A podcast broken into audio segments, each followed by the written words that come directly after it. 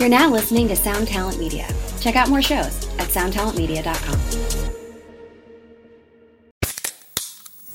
Hey, what's up, everyone? I'm Matt McGachy, the vocalist of Cryptopsy and the host of the Vox and Hops Metal Podcast, where I sit down with fellow metal musicians. We talk all about their lives and music while sharing killer craft beers. If you've ever wanted to sneak backstage and share a beer with one of your favorite musicians, well, Vox and Hops is the podcast for you. This week on the podcast, I dropped an amazing episode with Dom Grimal of The Last Felony, Ion Dissonance, and Cryptopsy. There is this episode and over 450 other ones to help you enjoy life, metal, and craft beer. So what are you waiting for? It's time to become a Vox and Hops head. Cheers! What is up, good people? Welcome to the podcast. If this is your first time, thanks for downloading. Thanks for tuning in. If you're returning, like a returning customer, no, that's not exactly it. But if this is not your first time, thank you for coming back. I hope you enjoy this episode. This was a really fun one, and we'll get into it real quickly. But I do have a couple things I want to tell you about first. Namely, I popped up a couple new YouTube videos. I've been being more active on YouTube lately. You can search The Tone Mob or go to the link in the description for that. If you want to subscribe and all that stuff, it really helps me out a lot. It's just another channel that I need to explore and find my way through and provide more content and stuff for you. Um, on that note, one of the videos I put up this weekend was a demo of the Big Ear Pedals Albi. I gave that a pretty thorough going through. And the other one is something that I've talked about a lot on this podcast where I'll just get some pedals out and just see where the sound takes me. No real intention to it, no real expectation of anything. Just see where the sounds take you and or me rather.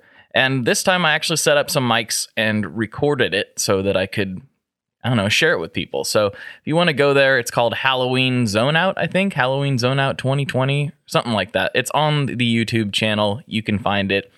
And I was kind of kind of surprised with how it turned out. I really really liked how it sounded. It was definitely like a shoegazy, you know, mess of stuff, but it was a lot of fun. So if you like that kind of thing, put that in your YouTube viewing schedule. I'd really appreciate it. Okay, without further ado, let's get into this week's episode. Here we go.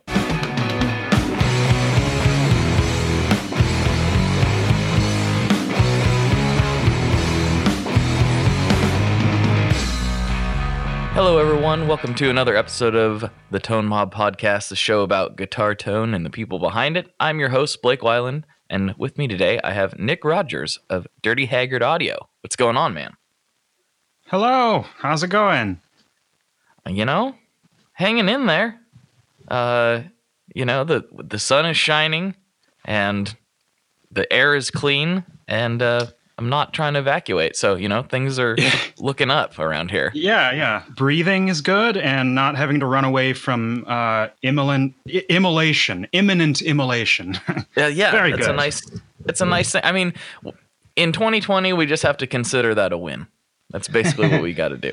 yeah, yeah. Small victories. Yeah, that's right. That's right. Well, good times. Yeah. So you and I, we we met. I mean, it's it's so weird to meet a new person in 2020 that you've never you've never spoken with or met in person before. We met in the Fred Meyer parking lot in North Portland with masks on. So Yeah. it, it's the, the most bizarre way of of meeting new people. Uh, I I really hadn't even ventured out that much up that up until that point. So it was really a a strange thing all around. But yeah, what are Yeah, what it's are we very even doing? interesting. What what's that? I said, what are we even doing? Who knows? Oh yeah, yeah. Uh we're we're surviving. That's right. That's right. Yeah, no, it's really Well- funny. It, it is it is really interesting to to meet new people now because it's like, hey, I don't know what your face fully looks like. I'm not going to recognize you later, probably.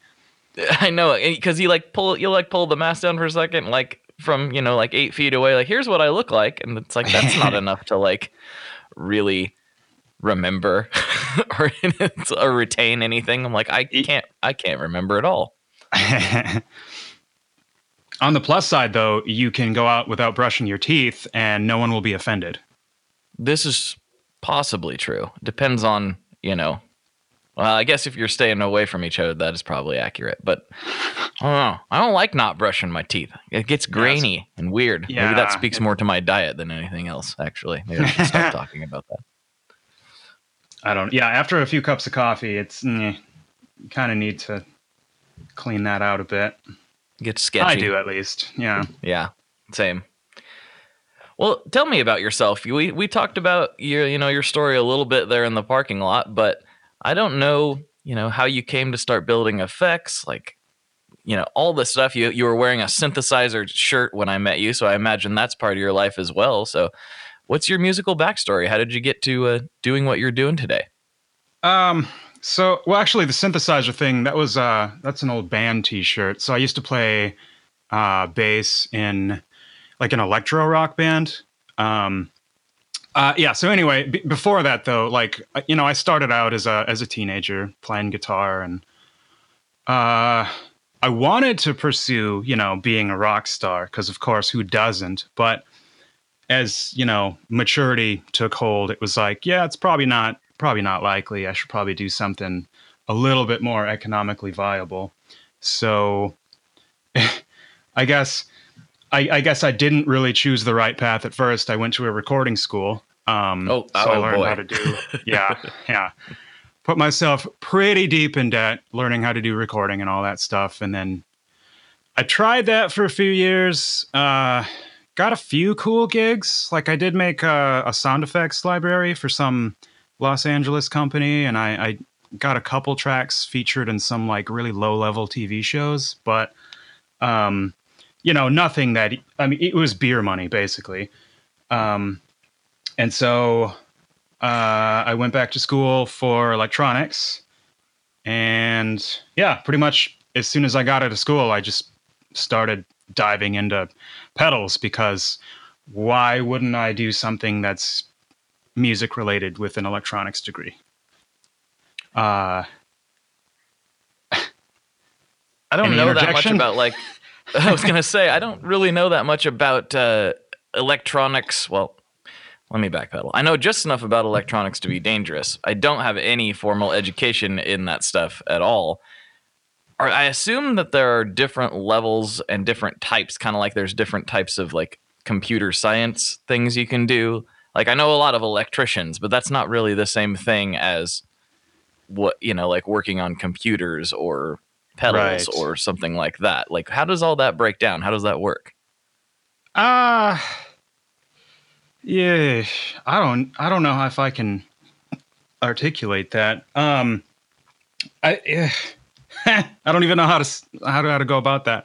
Um I guess there's different levels of like complexity. So I, there's definitely like um you, you can make a circuit with like two transistors and it's, you know, it's super basic and it just does what it does. But then you can make it really complex and you can use like all like the Vactrols that you use in like uh, tremolo circuits and um, all kinds of like various you know regulators and current sources and all that crap.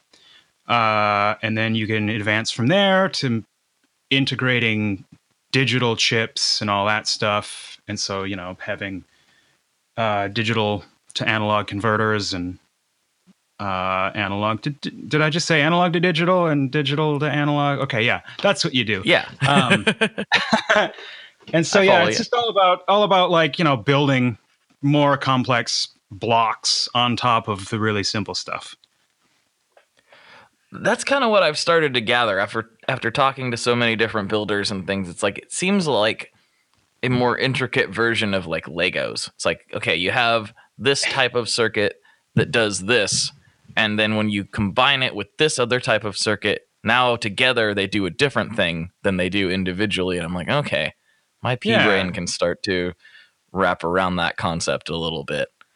Uh, Yeah, and then definitely as like a, a learning tool, like if you start sectioning a circuit off into each individual block, like for example, there's your oscillator. Uh, again, if we're talking about like maybe a tremolo or something, um, like it's it's just so much easier to be like, here is your preamp section, and then just like section that off and try to understand that, and then like you know, there's your oscillator, try to understand that. Here's your power amplifier, try to understand that Um, it's yeah, it's like it's really confusing when you just look at the entire circuit and just try to analyze like you know point A to point B, like what's going on, start to finish. Like that's when you confuse yourself and start uh, feeling like discouraged and all that. Yeah, I know that feeling. I've stared at schematics before and I'm just like, well, there's a ground. And I don't know what any of that other stuff is. I better ask somebody who knows more than I do. Our electronics class in high school was, how should I say this? Actually, I don't think this guy listens. I don't even know if he's a teacher anymore. Uh, it was kind of a joke. you just you kind of everyone that took it kind of knew the deal with that particular teacher and the deal was as long as you didn't cause any problems you could kind of do whatever you wanted uh, and that included not necessarily being in the class mm. so you could just kind of come and go and uh, you know screw around and pretty much everybody got a's and b's it was a very nice. uh, very loosey goosey type of class, which you know my uh, teenage self really appreciated. But as far as oh yeah, yeah. gaining any electronics knowledge, I uh, I learned how an LED worked, and that's about it. that's about the extent of it. yeah, that I had that experience with a couple of my teachers. Like this one guy, my this guy's the most incompetent human being on the planet. I swear. Like he gave us the same. Uh, the final and the midterm was the exact same exam, because in between that, like he didn't teach us anything. Um, and he, he was the kind of guy where if you got confused, he would ask you more questions that are over your head. And so it's like, dude, if I don't understand like the ground level, then how am I supposed to understand like, you know, story number six? Like what what are you trying to do to me right now? Um and then this other guy, he uh he taught my radio frequency class. Like he he tried to use the circumference of the earth in some calculation one day and then like 6 weeks later we're doing the final exam and we have we had had to like memorize what the circumference of the earth was in meters. And it's like dude can you can you like give us that variable please? What are you doing uh, yeah, the whole memorization and testing thing, like I get like it's good to like know and have certain things just kind of ready to go in the back of your head. But at the same time, I feel like memorization is kind of a skill in and of itself. But if you don't practice it, if you don't continue to try to memorize that specific thing, then you forget. Like almost immediately. At least I do. I just remember like you know there'd be various hobbies that I would get really into at different points in my life and I used to know everything about them. All these little details like I, I am still a big muscle car fan but when I was a teenager I was a really big muscle car fan and I could tell you like you know the exact year of the Chevelle be, you know because the you know the windshield had this kind of bezel around it, you know, or whatever. And I can't pull those things out anymore. I don't remember them as well as I used to. Certain models, sure, but I don't know how much memorization really is all that valuable when it comes to, you know, certain fields. I don't know. I, I right. wonder about that with the, our testing procedures and stuff these days. Yeah, I think a much more valuable skill is knowing where to look for the answer like if you need a formula for some kind of like you're, you're trying to figure out like you know distance versus time or something like if you don't remember the formula but you know how to find it i think that's much much more valuable for you. Yeah i mean because you're never going to remember everything right? Right. It's always going to be something you got to look up something you got to investigate like you can't you can't know everything i mean some people can some some hyper geniuses can remember everything, but your average person's got to Google. Googling uh-huh. is a skill. yeah, and especially like I mean, I I don't know what they told you when you were growing up, but you know, everyone is like, "Well, you're not going to have a calculator in your pocket when you when you get on the job." And it's like, "Haha, uh, I have a smartphone. Not only do I have a calculator, but I also have the internet and like, you know, every other app you could imagine." Um, yeah, So oh, yeah. it's like We're- it's it's kind of must be about the irrelevant. same age. I remember Yeah. that uh, Oh, all yeah, the time. yeah. You're not going to have a calculator. I'm like, well, no, and I can do basic addition and subtraction, no problem. But I don't really need to like remember how to calculate the area of a circle. I don't really need to know that. That's not Yeah. information. Somebody well, out I'm- there is screaming at us right now, like, yes, you do. yeah, I mean, I'm going to say that uh, the entire time I was a forklift operator, I never had to, uh, you know, calculate, um, you know, the square root of 72. You know, I didn't either when I was a forklift operator. I never that was never a thing that I needed to worry about. You did need to know about angles and uh, how if you lift something real heavy up real tall, it gets kind of tippy. You, you did need to know about that. So I guess Yeah. that's sort of math, but I don't know.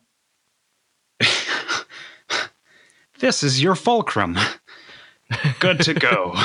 Or was that more like physics? I don't know. I'm so uneducated. I shouldn't be commenting on education. I'm just like a moron over here, like, oh, I don't know. I talk into microphone. Um, but yeah, man. So we we get so sidetracked on this show. It happens all the time. So let's talk about your your pedals. Like, when what did you first start making? Like, you got out of school, you were like, I want to make pedals. What what was the first thing you made? So, um, the fir- the very first pedal that I ever made, it was a, a clone of a Fender blender. Um, and this is this is actually like before I even had the idea of of starting a business. Um, I just I just made it because like I, I found I found some info on it online, and I was like, whoa, that thing's cool. Um, so I made the circuit, uh, and then I figured out how to use a, a PCB creator program. And so I, I sent off for the PCBs, put it all together, plugged it in, and it it worked. But the noise floor was insane. It was like like maybe ten percent lower than the signal level. So it was like, okay, uh, it functions and it sounds cool, but it's entirely unusable. And so um, I just you know did some random research, learned more things about electronics. Uh, and I reduced the noise by like 98%. Um, and that pretty much right there was me being like, oh, oh, I got something here. I want to do stuff with this idea. Um, cause like also what I've done, uh, like I said, I went to, to music school. And so, uh, you know, I tried to record bands and stuff. Um, and I always had like the, the cheapest worst equipment possible and the worst environments to record in and so background noise and all that was was just i mean it was like the the devil of my life uh so so yeah having a successful pedal build and successfully making it shut up when you're not playing it just kind of put that idea in my head like well maybe i could do this maybe i could make pedals that are dead quiet and still really high gain and maybe people would like that So what did you figure out on that build? Like what was it that was causing it to be so noisy? Cuz I know we have a lot of aspiring builders and things that listen to this show. So what did you figure out? um so one of the one of the theories that i actually never fully tested was like the size of the the input capacitor. Like it was basically letting every single frequency that might exist down to like one hertz into the circuit. So um I did reduce the value of of that cap so that it was chopping everything below like 20 hertz off, just in case there was any little rumbling that existed anywhere in my vicinity that was getting into the circuit. Um, Right? I mean, that's always just a really good idea. If you want to get rid of like the the noise and mud, you you know put a high pass filter so that you chop some of that off. But uh, the main thing was uh, power supply ripple. I was using a really terrible power supply at the time, and the the schematic I found it called for just like a, a 10 microfarad cap across the power terminals, which was just grossly inefficient. Um, it's it's really standard uh, for every pedal company just about to use just a 100 microfarad across the power terminals, but I found that that Mhm. even isn't really that great. So the main thing that I did was uh, put an RC filter at the power supply input. Um, and I made it like really aggressive. So basically, everything above five hertz was being attenuated. So like five hertz is the negative three dB down point, and then when you get to 50 hertz, it's down negative 20 decibels, and and so on. Uh, yeah, that was the main thing, and then I guess later in in subsequent designs, it was applying noise gating, which I don't know. I don't know if I should be all proprietary about that. Probably not. Um, Ooh, proprietary. Yeah, using you know diodes as noise gates and uh, biasing transistors so that they're kind of off when you're not playing. Gotcha. Gotcha. Yeah, it's interesting with like fuzz circuits in particular, how many of them I don't want to say it's built in, but sort of just by the nature of how things are constructed, they sort of have a noise gate naturally. And some of them are really aggressive, and some of them I've found that they like they sustain just right. And then when you're not playing, it, it's quiet. It's like, wow, this is this is impressive because a lot of people just let the noise pour out, baby, which is also fun. Um, I'm a very noise tolerant guitar player. I'm always like kind of astounded how many people are like, "That's so noisy. I could never play that." And I'm just like, "Oh, I didn't, I didn't notice." so, I don't know. It's probably because I've played P90s and stuff for so long. I'm just kind of accustomed to the buzz. It's just part of the experience for me. But people get really sensitive to it, and I get it. For certain styles of music, it doesn't really work. I, I guess yeah. If you're just kind of jamming out by yourself, like it's it's whatever. But I always just found it like when you're when you're doing a recording and when you're using you know when you're in someone's garage and there's already like too much reverb and there's already like you know people above it like you know stomping on the floor and stuff. Um, having that extra buzzing, like when someone's doing some kind of like uh, some riff with a whole bunch of breaks in it, especially if Right. like the whole band cuts out and then all you hear is that like buzzing in the background. Like that that that really bothered me over the years. And so um so yeah, I became like ridiculously anal retentive about it. I mean, especially with like more like djenty stuff or like like you said when the whole band stops and there's just that one guy going eh, well, that's yeah, usually yeah. but uh, it doesn't really work sonically and then it just makes the the engineer have to do more stuff and then if you're playing live it's it's its own problem and yeah maybe i should uh maybe i should use my mxr sm- smart gate a little more often but i don't so you know. That's another thing about gates which is uh, maybe you're the guy to talk to since you are so picky about it. I I have a hard time not with like gates in pedals specifically but dedicated noise gates. A lot of people really like like the isp decimator and i didn't like that one very well. It it like it was either it would either work and like cut the noise where where you would want it but like all your sustain was gone. Or uh, it wouldn't it wasn't enough to actually like get rid of the noise. That was my experience with the regular isp decimator. I like the smart gate better. Do you have a preferred noise gate? Um, so arguably, yes. Um, I, I've had really terrible luck with like any kind of pedal gate, like exactly the same issue. Like it either doesn't do it right, like it, it chops off way too much, or it just doesn't do anything. Um, Or I found that like it, it's got a built-in release that you can't really do anything about, and so you, you do some really like quick, uh, quick breaks, like da da kind of stuff, and yeah. in the little in the little gap there you hear the noise floor like it, it starts out full bore and then fades down. And it's like that's that just sounds terrible it's Um, almost worse yeah yeah i'd rather have it not do that because then it, that adds that extra element that's just kind of distracting so uh tip i mean i really like um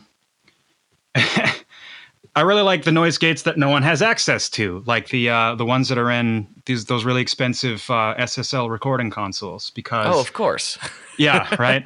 Um, because then you can set like, uh, oh man, what's the term for it? Like the the threshold or whatever. So you mm-hmm. can you can have it start at whatever decibel level, but then you can have it only cut out maybe 20% of the noise or 30% of the noise and still so it, it still like retains some of the noise floor. It just cuts it down a bit. So it's not just like full volume or mute. It's anywhere in between those two. And so like that makes it sound in my opinion much more like natural and non-distracting um yeah. yeah, but I, I guess I don't know. I really need to actually investigate a lot of um, dedicated like pedals, just so I know, because I actually get this question a lot, and I I never have an answer for anyone. Do you think it might be such a thing that I mean, you know, you don't have to say anything if you're working on it, but like, do you think that's something you could break out of those SSL consoles and make independent in pedal form? That's really funny because I recently got got that check that chunk of the schematic for the console, and I'm I'm really thinking about it. Um, yeah, it calls for like positive and negative 16 volt rails, so that's kind of hard to do with a single 9 volt supply. But I feel like you could adjust everything for the lower voltage, and it would still work. I wonder what the mad geniuses over at Chase Bliss and Meris did because I want to say that that's the power supply they're running in that current uh, the uh, CXM 1978 they just released. Hmm. I want to say that I I thought I thought in their literature it said like it, was running internally it was running that, but I could be wrong. I don't, I don't Oh, want yeah. anybody to quote me on that, but that sounds right to me.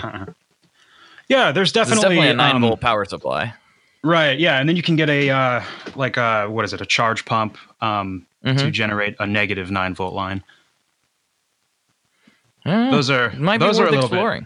Yeah, yeah. Those are those they add they always add a lot of complexity. Um like every time I've tried to use one, it's got a, a switching frequency of about well, the one that I have specifically, it has a switching frequency of 10 kilohertz. And so it's still in like the audible uh frequency range. And so you need to use like inductors and all kinds of clever smoothing to kill that that annoying like that really shrill like uh frequency Mm-hmm. um yeah so it it i don't know it's just a pain in the anus and so i just haven't done it yet because i'm you know I I, gotcha. avoid anus pains Well, I mean, as you should.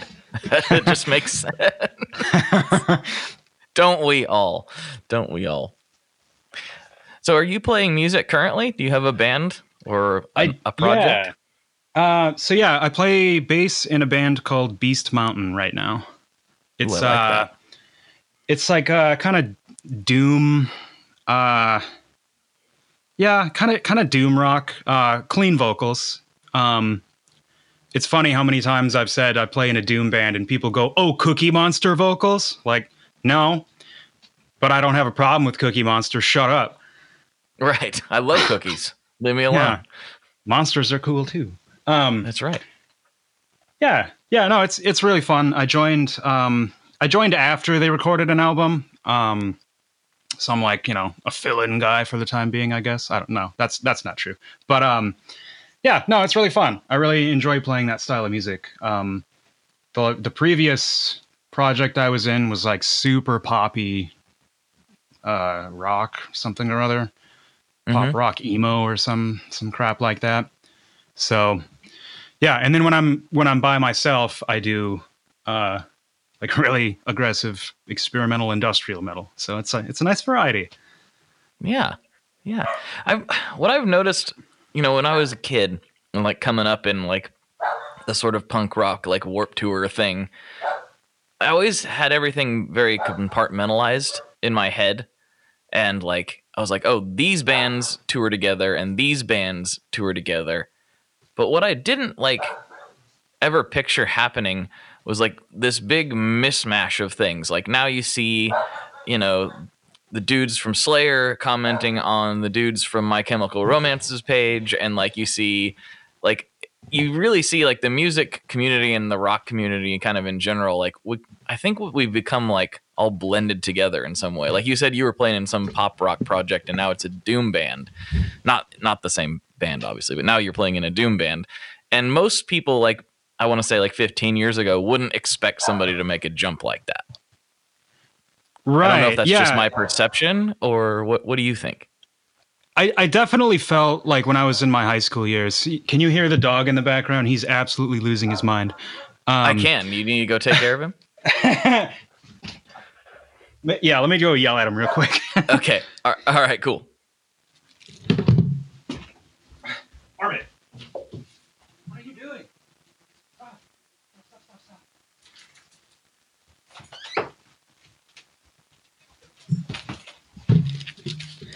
stop. All right, my bad. Um, No sweat. Okay, can, uh, so- so we'll yeah. just punch right in. The, yeah, we'll just punch in after my question, and you can Right on. answer it there. Okay. Um, all right. Uh, uh, train of thought. Okay, yeah. So yeah, when I was in high school, I definitely felt like um, people were still isolating themselves in small groups based on like styles of music that they listened to. Which, I mean, it's so strange to think about it now, but it's like, yeah, those really like the the kids who listen to punk rock. Those are the guys who listen to metal. There's always the group of people who are like the ICP uh, Juggalo dudes. Um, and yeah, there was like very little crossover, but yeah, definitely lately it's like why why do we have to do that? No, there's no reason. We can all like each other's stuff a little bit. It's like a Venn diagram, right? Yeah, there's way more overlap. Uh, I recently just found this band called If I Die First, and they're they're like a straight up like Saosin like screamo band, but they're made up of a bunch of like I don't know the history of the band that well, so I don't I'll, I don't want to get in trouble if I'm like speaking inaccurately. But they're made up of like a bunch of like SoundCloud like emo rappers, which Huh. is like the the just like not at all what you would expect and then you turn it on and it's like this is from 2007 is what it sounds like. It's it's kind of uh i think i'm just realizing as i get older that people just like music. Like there's a lot of old hardcore guys that go on to make like alt country records and you know it's all just music man. It's all good. Right. Yeah, and there's legitimately no reason to be hating on other styles. i mean like- you can not like something that's okay Oh yeah, Like, absolutely. You can, you can you can absolutely have preferences, but to just be like, "Oh, that's fake," you know, that's poser music. Like, yeah, shut up. Yeah, I know. I think back to the things that I thought and said back in those days, and I'm like, what? Who are you? You could barely even play guitar back then, and like you can barely play now. I mean, for that matter, like it's like why? what kind of like weird gatekeeperism were you doing? Where like this is real punk and that's not real punk, but like this band gets a pass because they used to play in some hardcore bands, so that that's okay if this pop punk band it's tours with the, it's just the dumbest thing I've ever. it's so stupid. Uh, it's amazing that it still kind of exists in certain like circles. I think it's becoming less of a thing. I think the tolerance for that is is going down substantially. Yeah, I agree with that. I think it's still pretty prevalent in like uh, black metal and stuff, like the really extreme genres. But I think everyone else is kind of just like, eh, I don't really want to close myself off to what what other stuff is really great. I'd rather just listen to it all. Yeah, exactly. I want to listen to Fit for an Autopsy and Billie Eilish, and I don't want anybody to say anything about it. I can do what I want. this is fine. Which that new Bond track that she she did is actually very good. I thought. I don't know if you've heard it or not, but It actually good. sound yeah, I heard I heard like a 30 second clip. It actually sounded legit. I I quite enjoyed it. I quite quite liked it. I'm very excited for that movie, but it just got postponed, so I'll have to wait. Thanks, Corona. Face. Yeah. So, what's your bass rig look like? Uh, so right now I'm playing. Uh, it's an Ibanez SR or something or other. It's uh, it's one of those Soundgear. Um, really Oh, really yeah. common bass. Yeah, those are Um, cool though. Yeah, no, it feels amazing. It's like the most. It's one of the most comfortable basses I've ever had. Um, so I have that. I, ha- I have that going into a really minimal pedal board. Um, I get the name of this pedal wrong literally every time. Um, I one day I will actually like remember what it's called. So it's uh it's a DIY.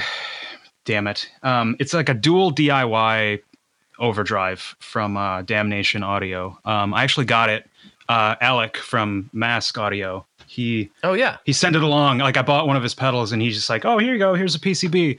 And so I was like, "Oh, dual.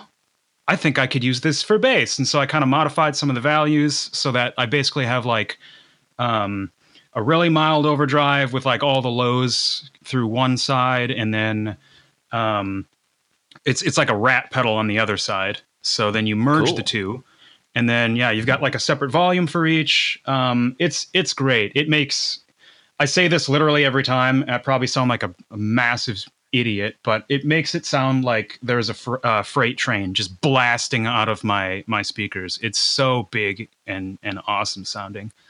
Um, and so yeah, and then I have uh, it's uh the the bass clone from Electro-Harmonix, like their Mhm. their chorus specifically for bass. Um, and then that's going into a PV headliner. Uh, like it's a, it's a really powerful, like 1,000 watt little head. Um, and then I have uh, uh, what is it? An SWR 4x12 and a Carvin 4x12. So it's like it's a it's a pretty big, big loud setup. So is that a uh, is that a, a thousand watt solid state? Is that what that is or how? Okay, I was like, Yeah, it's- wow, it's- what would that be like if it was two? yeah, if But it was still. tube, it'd be yeah, that'd be cool. Um, yeah, it's it's like one of the the Class D style amps where it's like really tiny and lightweight, but has you know a billion watts somehow. I uh, I like those. Those are fun to mess with. It's just sometimes just fun to just to get crazy loud. I sometimes forget how loud my Sunn Beta Lead is. I don't remember how many watts that is, but it's solid state. But it will break my face if I turn it up too loud. It, is so loud. It's got. I I'm pretty sure that's the loudest amp I own. I don't know if it. I don't know if that's louder or I I have a Fender 75, which is a 75 watt tube head and that's really loud too and very clean but um, Nice. yeah a thousand watts is something else that's It- that's some serious wattage yeah, I don't, I don't think it's. I mean, I think it's a thousand watts if you're dealing with like ten percent distortion. You could probably only get like 500 watts out of it before it starts to just break up in a really horrifyingly terrible way. oh not a good not a good kind of breakup No, like the the solid state, like what are you doing? It's broken kind of breakup. i like that sometimes sometimes that's fun It's I mean it's kind of funny though because I mean playing with the band, I mean I'm I'm playing against like two uh two half stacks and like they're both down tuned. Um and I can still just put my my volume at like 3 out of 10 and just overpower them. So uh yeah, I'm not I'm not really hurting for power. what tuning are you guys playing in most of the time Uh, so yeah, that's kind of weird. Um, I play a five string currently. Uh, I'm going to be replacing it with a four string, but uh, yeah. So our main, our lead guitar player plays a six string, and then our rhythm guitar singer plays a seven string. So everyone's kind of in different tunings. I'm in standard uh, with the low B. I think they're both in some form of like open tuning. Uh, I I know our singer is in in an open B tuning. I I I don't actually know what our lead guitar player tunes in. I think it's the same. Yeah, Yeah. I think it's the same, but I yeah, that piece of information is missing from my brain. what uh what kind of guitars are they rocking usually Uh so lead guitar, he's got a SG um into oh man, it's the PV 6505? Yeah. Um okay yeah And then our singer has it's some kind of some Ibanez, some really fancy Ibanez. And then he's got like some uh, some Rockerverb that I really I really like the sound of. oh man. Every time i think of that amp i'm like oh i think i i think that my amp gas is like taken care of by my Bensons. And it largely is. But well, there's a few things. Uh like a 5150 is one of those. A Soldano SLO well i used to say the 100 but a 30 would probably actually be better for me And then the orange Rockerverbs. I want a Rockerverb, something fierce, and I have for years. I need to make that more of a priority in my life. yeah, I, I actually I didn't know anything about them until until I joined the band and he started playing it. And yeah, it's like holy holy uh, S word. That's that's some nice tone. It's just there's something about that that particular amp has the orange sound. And it's definitely its own like low mid focused thick growl thing that just there isn't anything else that really does that except a good orange. And i right. oh, man, yeah yeah that that mid range it's it's got it's got that it, yeah it's got the mid range like really nicely dialed in. Yeah. So it's a it's a very specific sound. I, I think everybody knows it when they when they hear it. Orange you know orange got really big in kind of in my generation like again in that like warp tour thing like with all the heavy bands and everybody started playing orange. And i was like what are those? Those are great. And then the first time i actually played one in person i was just in fact my first tube amp experience was actually a tiny terror. Plugging into a tiny terror at, at nice. a store and i was like wow i'm doing it wrong. I need i need this in my life. Um, yeah that's that was my uh that was the one that i really wanted for the longest time um uh, I ended up I actually ended up building my own. Um, oh yeah. I got uh, yeah, I got this uh, this old Fender amp off Craigslist. It, it was he sold it to me for like eighty dollars or something because it was it was broken. Um, but when he gave it to me, it was it had all the tubes in it. It had like uh, the spring tank. Um, just so many usable parts were still there. The speakers in great condition, the cabinets in great condition. So I basically just gutted it and using the existing uh, power and output transformer, I just designed like, I mean, I basically cloned the the whole front end of the Tiny Terror with just a couple little tweaks, and then I rebuilt the original uh, Fender output stage, and so it's kind of like a, a weird hybrid of like this. What is it? A Super 60 from Fender, and then the the Tiny Terror Orange. That's got to be pretty cool it's it, it's incredibly bitey. Like if you're gonna do some like really like heavy like tremolo picking, like palm muting stuff, like mm-hmm. so much articulation. How many watts is that? Uh, I think it is the full 60 watts. It gets ooh, uh, it gets blisteringly loud for being a 112. Yeah, I'm sure. I've I've never had anybody explain this to me, and maybe you can. Um, I I don't even know if I've asked it or if I've just wondered it in my head. I say so many things on this podcast, I don't even know. But when we're talking about wattages, right? So like I'm talking about like my 75 and you're talking about the 60 and they're they're like really loud. But they're not like I also have this old like 120 watt solid state crate that's also very loud, but it's I would say that the the 75 watt Fender is much louder. There, there seems to be this perception, at least amongst guitar players, that tube amps generally are louder per watt than solid state. But I don't know if that's really true. Is that is there any truth to that at all? I mean, the my life experience would would say that it's absolutely true. Yeah. Um, I don't quite know how to explain it. I think I, I just think it's got something to do with like the the current uh, the current delivery method and like RMS voltage versus okay. peak. So I, I, I actually really don't know, but um, but yeah, like every tube amp I have uh, or have played has been ten times louder than the equivalent wattage solid state. It's a very strange thing. Yeah, it's like my I have a 15 watt Benson Monarch that it probably wouldn't keep up in the doom band, but it keeps up with most rock bands. yeah, yeah, and it's it's funny because um like specifically with my band setup, like I literally had to buy that 1000 watt head because um nothing else would keep up. Like I went through probably five or six different amps um that were much lower in wattage and I mean even even like an 800 watt like Fender, it's just started farting out before it was even loud enough to be heard like next to the drum set.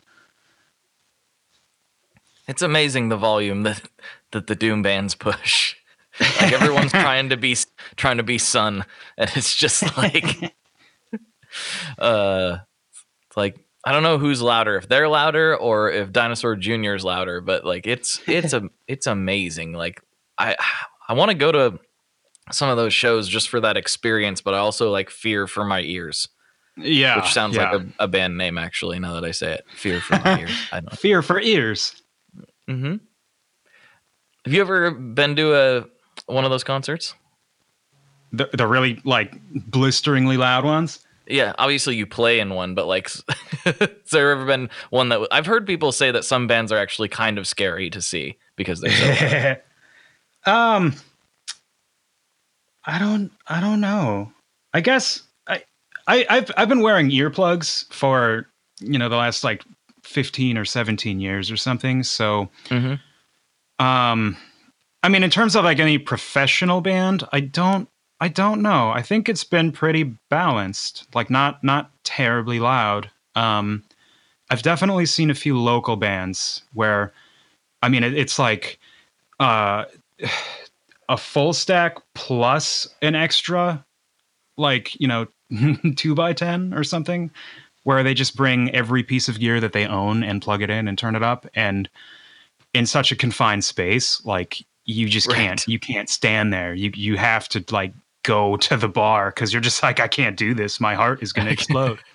it's shaking my my guts and my insides to their core. Bad stuff. So somehow we've gotten this deep in the conversation. We haven't actually talked about very many of your pedals other than that Fender Blender clone. What do you have for us? What are you making these days? Okay, so uh, um, the very first pedal I made, uh, or released, I should say, um, it's it's a heavily modified clone of a uh, FY2 uh, Shin-ei FY2 slash companion fuzz. Um, it's got a really uh, aggressive square wave sound to it. Um, pretty aggressive um, high pass filter as well. So it's it's it's like a buzz saw kind of sound. Um, mm-hmm. And so yeah, that one that that's like one Im- implication, or that's not the right word. Uh, What's the word? I'm I'm having a moment. I don't know.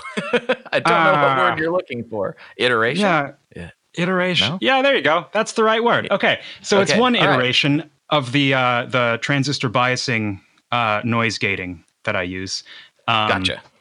Yeah, and so I, I, it's it's probably one of my favorites. Like you you just flip a toggle switch, it sounds 98% identical to when the toggle switch is not flipped, and you get zero noise even with like P90s single coils, but you get like all of that that sound. Like you're not losing anything except the like the the quiet tails of your sustain. Um so so yeah, that one that was the first one. The second one that I did is an original design called Torsion. Um it's got two transistor stages and then it goes into a uh, LM386 power amp chip um, which I know a lot of people like to use. And then like there's a whole tone section, and then your output buffer. Um, that one I really like because it's got a, a, a linear gate to it, so you can you can really fine tune how much gating. Kind of like what I was talking about with the X- SSL console. Mm-hmm. Um, yeah, you can just you know barely attenuate it or stomp on it. Um, and then the third one that I, I put out was my version of a harmonic percolator. Um, that one took absolutely forever to figure out because anytime I tried to put together like a direct clone, like same problem as that Fender blender, the noise was almost as loud as the signal. So so that one took probably 12 or 13 iterations before I finally got it. Um, and yeah, I added a, a, a tone section to it. Um, two noise gates actually to that one uh, an input boost and an output boost.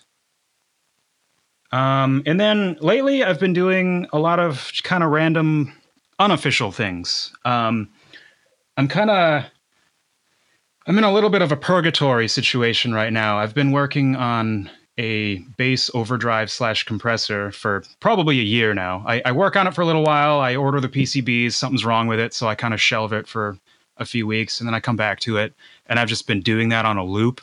Um, but then I'm also I'm in the middle of a, a collaboration right now. Um, can't really give too many details right now, but I'm working with another very notable company. Uh, we're putting out a pedal which we both think is ridiculously awesome. Uh, much more complex than anything I've done before. Um, so yeah, if you're interested at all, keep an eye out for that. Um, and then uh, I just so with with all the the terrible crap that's been going on in the world, I uh, I designed this little fuzz pedal that I call the 3904 because it uses four 2N3904 transistors. Um, and I've been selling those for for pretty cheap and donating basically everything above cost to various charities and, and organizations doing good for the world. Um, and then uh, beyond that, uh, I pulled out a couple what I'm going to call prototype designs that people think should not be prototypes. Ah. Yeah, I've got this one. I'm calling it broken because it's it's got a knob that just makes it sound incredibly broken. Uh, Cool. It's more or less it's more or less like a standard fuzz pedal, like your volume, tone, gain. Uh, but then it's got that the knob that I labeled fix because as you turn it up, it makes it sound not broken. Um, I like that. so yeah, that one people are digging that one and it kind of it kind of surprised me. That's that's just it's the first pedal that I actually designed myself and I was like, I think I'm the only one who's going to like this. So I literally just shelved it for 3 years and and busted it out recently and yeah, so that one I'm surprised and stoked that people are enjoying that one. Um and then there's this other one I have called a degrade. Um I'm doing like a super small, super small run of those. Um, it's also he- super heavily gated. Uh, the circuit mostly started out as a fender blender, but I just I tweaked like every single stage of it. I got rid of the octave effect. Um, added a a clean filter. It's it's got like a clean bypass, and you can filter out all the highs. So if you want to play like like bass with all your clean lows and then all your distorted highs, you can do that. Cool. Um, yeah, that's what I'm doing. And then I'm also designing DI boxes now, just because I want to. Well, that's you don't need any other reason. That's the best reason to do anything, just because you want to. Yeah. Is there something specifically that you're looking to get out of a DI that you couldn't find? Uh yeah, simplicity, I guess. I mean, that sounds really stupid because they're all incredibly simple, but um so the one I have, it's just your instrument input, XLR output, and then you plug a 9 or 18 volt supply into it and it just does what you want it to do. And the other one that I'm finalizing right now, it just runs on 48 volts phantom power from the the console. So Oh, it's nice. just yeah, plug in like one input, one output, done. Yeah, it's it's that's something I kind of overlook, and that's probably because I'm a guitar player. But basses kind of they don't need a DI necessarily, but it's a very nice thing to have. And guitarists, I think, don't hardly ever think about that. Right. Yeah, it's I mean, with with a lot of consoles, you can definitely plug your instrument like right into it and it doesn't really affect things, but there are definitely situations where uh, if you do that, like the impedance mismatch will cause you to lose a lot of lows and or a lot of highs. And so, you know, having the proper output impedance is kind of important for, you know, some situations. And if you're in that situation, you're kind of boned if you don't have one. Right, right, right, right. but yeah, I assume that is much less of a concern with with all guitar players. Yeah, we don't know what we're doing. We just we just stomp on things and throw things around and hope for the best. Or at least, or maybe that's just me. That could just be me. Let's see here. Uh, oh wow, this really flew by. Uh, we're getting down to the last little bit here, and Yay. I think we should probably start rolling into the the classic questions and close this thing out. But uh, before we do that, this is your chance to you know say whatever you want to say. Uh, plug what you want to plug. If you got a message you wanted to get out to a few thousand people, now's a, a good time to do it. Um, okay, so f- the the personal plug I'll do is uh, if you go to my website dirtyhaggard.com, uh, if you use the code, the coupon code uh, Orbit, you will save fifteen percent. So I encourage anyone who's interested to do that. Um, and the second thing, I hate to be so incredibly cliche, but with the elections coming up, we all need to learn uh, who is up for election in our local areas and vote because things suck right now. yeah, and the locals actually, you know, a lot of people overlook it in favor of the things at a national scale, but local is what affects you in your backyard. So it isn't a Yeah. bad reminder. Right. And the turnout is typically like, you know, 30% or less of the voting population. So very important that we do that. Definitely. Definitely. All right, man. So here we go. This is a another one of the classic questions. What is your favorite boss pedal? I feel like this is also going to be incredibly a, a, a cliche answer, but I really love the DS1. Oh, my Uh, man. I use, yeah, I use it. Uh, Actually, I got so incredibly lucky. Um, I was hanging out with my girlfriend, and I was like, you know what? I want to go up to, uh, you know, Brislone, I'm sure. Um, like a, a it's kind Mhm. of like a pawn shop, like right up in Vancouver. And I was like, I, I think I want to go there, there. but I know of it. Yeah. Okay, right on. Um, yeah, I was just like, I want to go there and see if they have a DS1. And I show up and they have like the the limited edition 2017 black one. And so I was like, oh man, and and I got it, and it was, you know, they they sold it to me for like what 40 bucks or something. Um, Mhm. so so yeah, I absolutely love that thing. I, I use it more as like a, a heavy overdrive. Um, but through like a good tube amp, I think it sounds great. I don't I don't understand all the hate that it gets.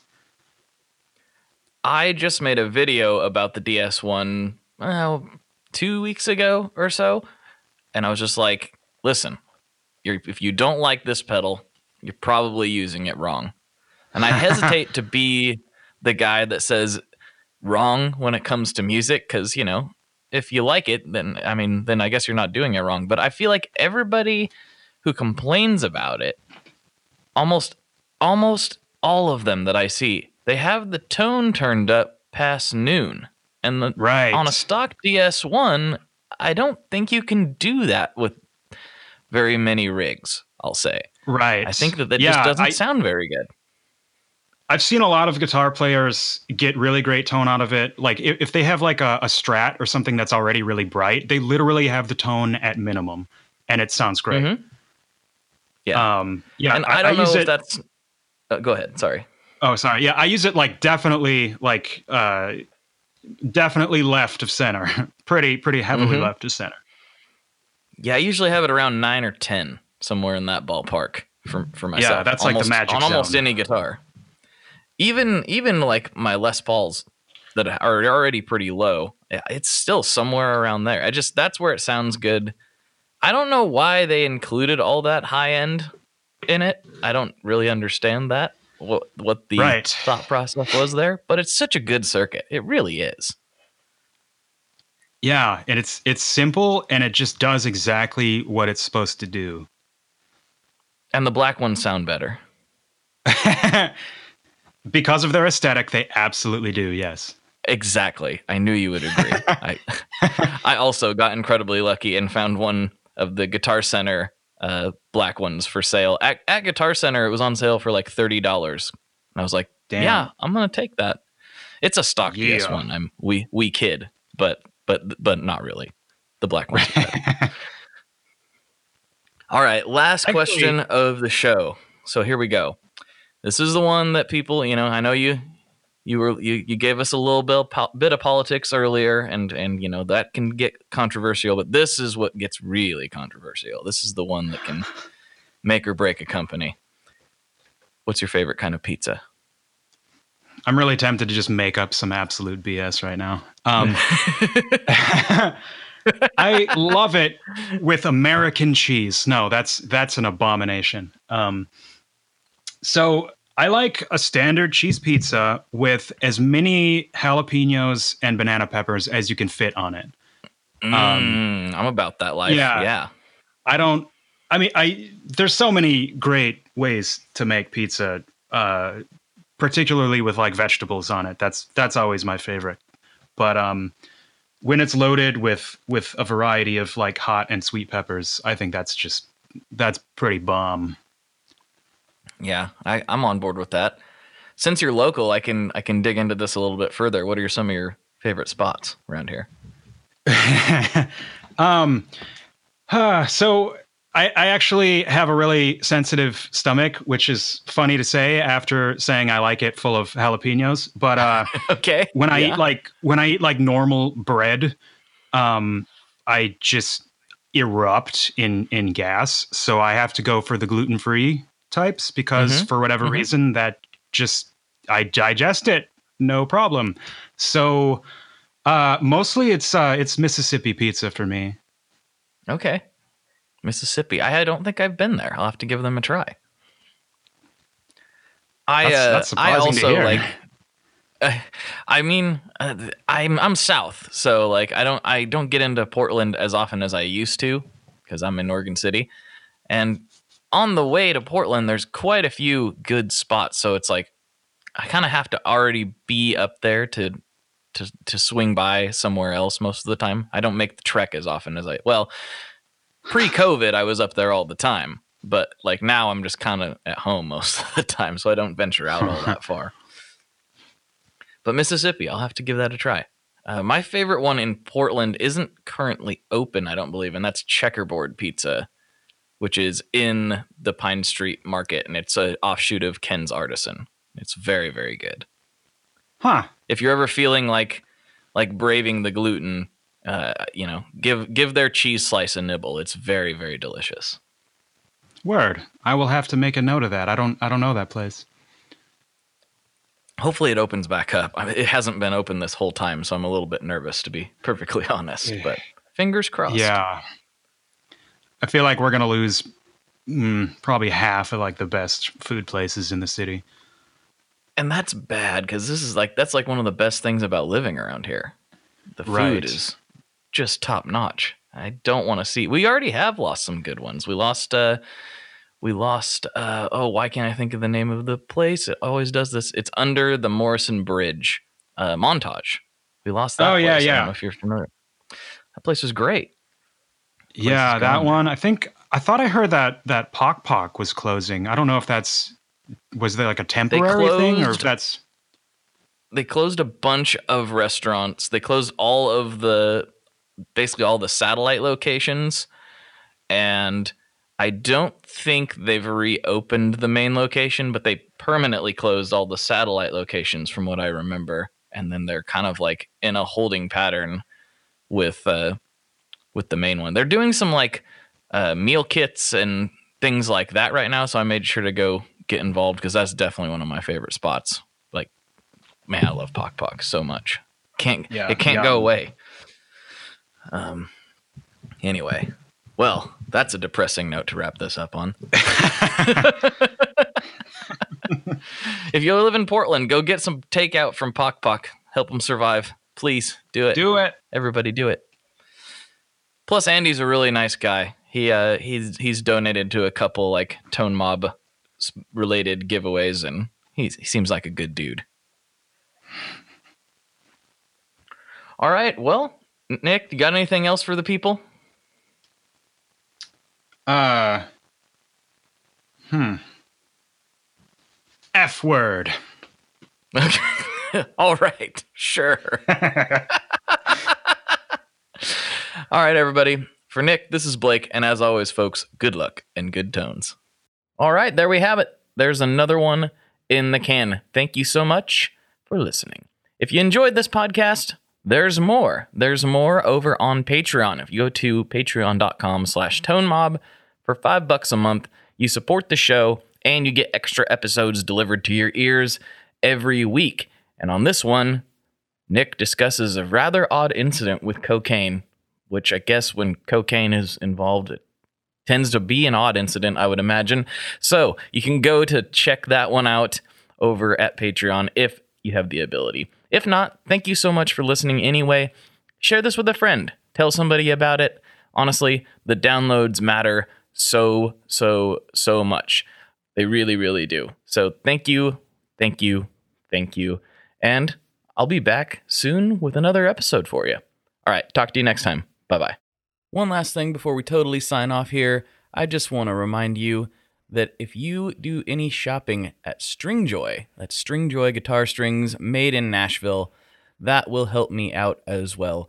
As I've said for years, I'm heavily involved in that company, and I really do think they're making the best products on the market. So if you would like to try custom strings, go to tonemob.com slash stringjoy and check them out today. I seriously, seriously, seriously love what the team down there is doing. I help them out with all kinds of things, and by you supporting them, you are also supporting me as well. And hey, you need some strings, so why not get some custom strings just for your guitar and playing style? Again, the link for that is tonemob.com slash stringjoy, and that will take you right to their website, and you can do all your shopping through there, and that will help everyone involved out. So thank you very much. Talk to you next time. We are brought to you by the wonderful folks at Gun Street Wiring Shop. Yes, Gun Street Wiring Shop. I've talked about them before. I used to say based out of Bend, Oregon, but guess what? Sean moved to my neck of the woods. Sean's in Portland. Sean is awesome and has helped me with a bunch of stuff lately. And if you have wiring needs for your guitar, he can help you too. If you want to get weird with it, he can get weird. If you just need to spruce things up a little bit, there's your guy. He takes all the guesswork out of doing your guitar wiring and he makes it simple and his customer service is top notch, and I can't say enough good things about Gun Street as a company. I really respect Sean and what he's all about, and the product is top notch. I've got three different guitars that now have Gun Street harnesses in them, and I could not be happier. So go to gunstreetwiringshop.com and check them out.